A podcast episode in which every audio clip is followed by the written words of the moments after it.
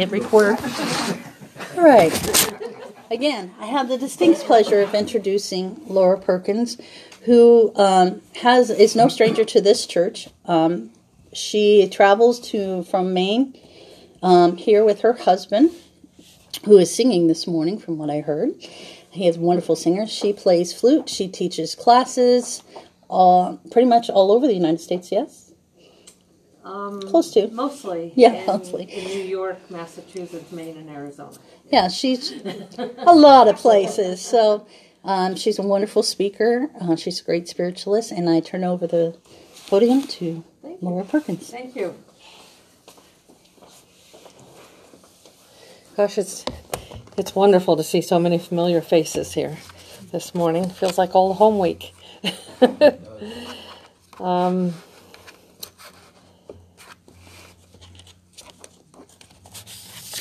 spiritualism has been the foundation and and for probably three decades um, the rock in my life that I always came back to. And in all of the classes that I teach, although I'm not out, oh, I, I can speak It's- less. No, I know it's Although I'm, you know, I'm not going out as a representative of NSAC. I'm working on my own, but many of the foundational principles of spiritualism are present in all my work. And because it's been probably eight or ten years since I've spoken here, although my husband and I were married by Sandy and Jean Fortmiller back at the old hotel when we used to meet there and have a hundred people many times for for our services. Um, I've been doing, as as Javi said, a lot of traveling, and I've also been doing a lot of writing. Um, and this is not a sales pitch; it relates to my talk today. But I thought, gosh, when you haven't seen people whom you've been this intimate with for that long, how do you put everything into a 10 minute talk to explain what you've been doing? And I thought, well, I could do a little show and tell, and uh, that might be one way. So, my last three books have uh, all been spiritual books, although Ken and I do continue to do the Native American work and we've done five CDs, um, three audio books. Um, we've had 14 grants, but many of those were for spiritual work as well. I ended up being a member of the Alex Tanous Foundation. Many of you know him because he was the one of the founders of the Rhine Center Institute in North Carolina, and the Alex Tanous Library is at Duke University at the Rhine Center and um, I'm the only non family member on that board of directors, but we give some very decent grants. We give three to six each year for spiritual projects, and it's something that you might want to think about. Um, they very easily turn over $5,000 or more every year to many different places. Um, we just had an influx of $600,000. So that's something that you might want to think about um, with your organization here that could help you in some way. So, the other things I've been doing um, when I was editor of the National Spiritualist Summit magazine for six years, um, there were some specific topics that each month, that was a monthly uh, magazine at that time, each month I would always get feedback about what seemed important to people. So, mm, some of those writings that I had as the editor's essay, um, I rewrote and put in this book, Lighting Your Spiritual Passion. And the essay in the front of this um, came in third in the International Writer's Digest Inspirational Essay Contest, which is the largest contest in the world for inspirational writing. So that was fun. That was like a little shot in the arm. And um, I, the one essay in here that I think has been the most meaningful to people is the one about clutter. Um, when you have clutter in your home, when you have clutter in your mind, there's not enough room for spirit to enter. And how we have to clean up those things in order to make space internally. The next one that I did was three minutes a day for 30 days can change your life. And I believe this is true in all of my spiritual teaching that I do. I believe if you can make a just a tiny commitment, you can have 1437 other minutes during the day to do whatever you want with. But if you can commit to 3 minutes a day to being totally present for spirit, your life will begin to change if you do it at the same time every day and if you never miss a time. That's hard in our busy world. Many people can't find a time when they think they can't be interrupted. One woman came back to uh, a second class on that, and she said, um, "She said I couldn't do it last Friday. I missed." She said, "Do I have to start over?" She was like at day 17. I said, "I think you should." But I said, That's your decision. She said, I said, Why couldn't you do it? And she said, Well, I was at a party. And I said, Didn't they have a bathroom? She said, Well, of course they had a bathroom. I said, Couldn't you have gone in the bathroom for three minutes for that appointment with Spirit? Those are the things that are really important in our lives when we want our lives to open and move in certain directions. And then last summer, my husband was very ill. A lot of you know that. He's fine now, or almost fine. but, um, um, and I, it was months of waiting to see how this was going to turn out. So, guess what? waiting, the sacred quivering of the soul, came out of that time. And um, all of these topics that I've chosen to write about are all applicable to this one page talk I'm going to do for you today. I have a spiritualist minister friend. She and I have been email pen pals, oh, for 15 years. We probably exchange emails three or four times a week about very personal things that are going on in our lives. Sometimes it's real easy for someone to be objective if you're not sitting in front of them. they, uh, it's real easy. They can they can read what you've written, and and she and I do that for each other. I help her with her church in Dayton. She helps me with things in my classes. We proofread things for each other. It's Reverend Frances Montgomery. And it's a small little church in Dayton. She never goes to the national conventions, although she goes to Lilydale once in a while. When I've been at Lilydale teaching, um, she will show up. But um, I find that we all benefit from having people in our lives who can be very objective. So today's short talk is going to be, and remember the foundation, okay, when we have to wait for things and setting up a short, just one month, just 30 days of three minutes a day at any time you choose, whatever your special number is for you. So we all, as we grow spiritually, we still confront situations that we often feel like we simply don't know how to do deal with. I don't care how wise we are you know, if we are Mark Twain, you know, and somebody asked him, How do you know if you can trust somebody? He said, Well, you just trust them and you find out. Or if you're Abraham Lincoln, you know, who was a firm believer in spiritualism and had mediums in the White House, it doesn't matter who you are. As we grow, our situations also become bigger that enter our lives. They become more serious often. Often they involve more people because we are expanding and growing, and that magnetic draw that we have when we are an ambassador for spirit draws people to us who have problems as well. That's what kindness does. I mean, when we're kind to people, we are like a magnet. It doesn't really matter what our background is, it matters at the core who we are. So, I've written here there are times in life when all of us have felt that we simply cannot deal with something. We can't handle what's going on.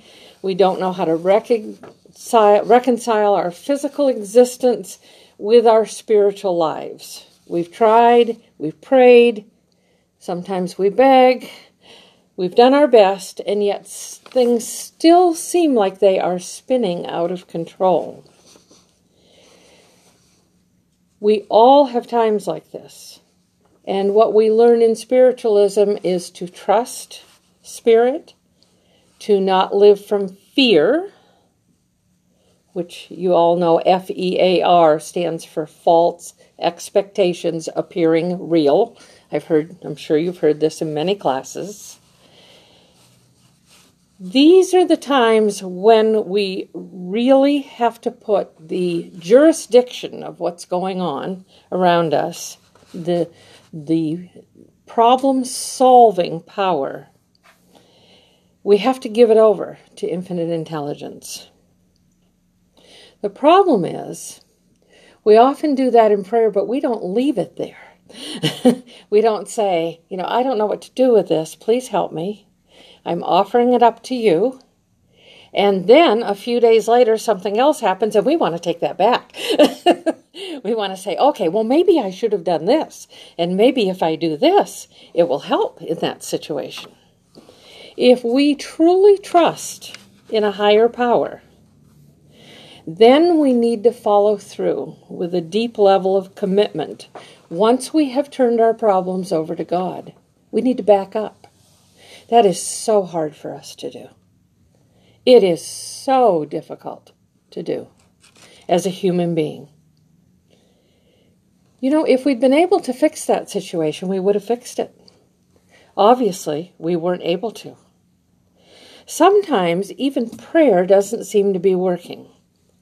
We all know that when we beg in prayer, the energy just completely stalls. Because if we beg you know, please, please help me. I can't handle this. Nothing's going to happen. There will be no response from that kind of energy put out. Why? Because it shows that we don't trust. When we beg, it demonstrates a lack of trust. Most of us understand that when we worry, that's, of course, negative energy. And when we send out negative energy in times in stressful times, we magnify the situations. It's really important that we stay positive, but how in the heck can we do that when we feel often responsible for someone who's terminally ill? You know, we don't know whether we should unplug them or not. When we have issues of rejection going on in our lives, which are the most painful things for most human beings, we don't know what to do. So, this reminded me of a story about a farmer. we'll bring this right back to basic ground roots letter, level, who plants seeds. He doesn't go out, the farmer doesn't, every morning and pull the seeds out of the ground to see if they've started to sprout, does he? That's what we keep doing. Humans do this over and over. That would completely defeat the purpose. Had they started to grow, had a solution started to develop to your problem, you might be uprooting that solution and stop the whole growth process, just like the farmer would have stopped that seed from developing. A farmer plants, trusts nature to take her course, and then gives the time needed for that germination to take place. So, germination is a lot like problem solving. I just thought that was a, a good comparison. The seeds do germinate, and it isn't a mystery how they germinate. It's, I mean, it's all by natural law, which spiritualists live by. The plants begin to push through the soil and they begin to mature. Just like whatever the problem is, it gets solved. Maybe not the way we wanted to, but we mature from going through the process. In the same way, when we place things in the hand of Spirit through prayer, we should act like the farmer. We should exercise patience, trust infinite intelligence, and allow time for God to work in our lives. There is an exercise that we can do to help this. And I know this works. Always remembering that we have no right to try to change anyone except ourselves, which is often difficult as well. We always pray for the highest and best good for all people involved. Always remember that.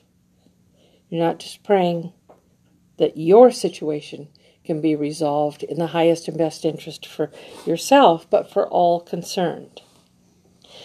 Chances are things didn't get to wherever they are in our lives overnight. So issues are not going to be resolved overnight. Whatever is going on will change because change is the only constant we have in our life and things will evolve.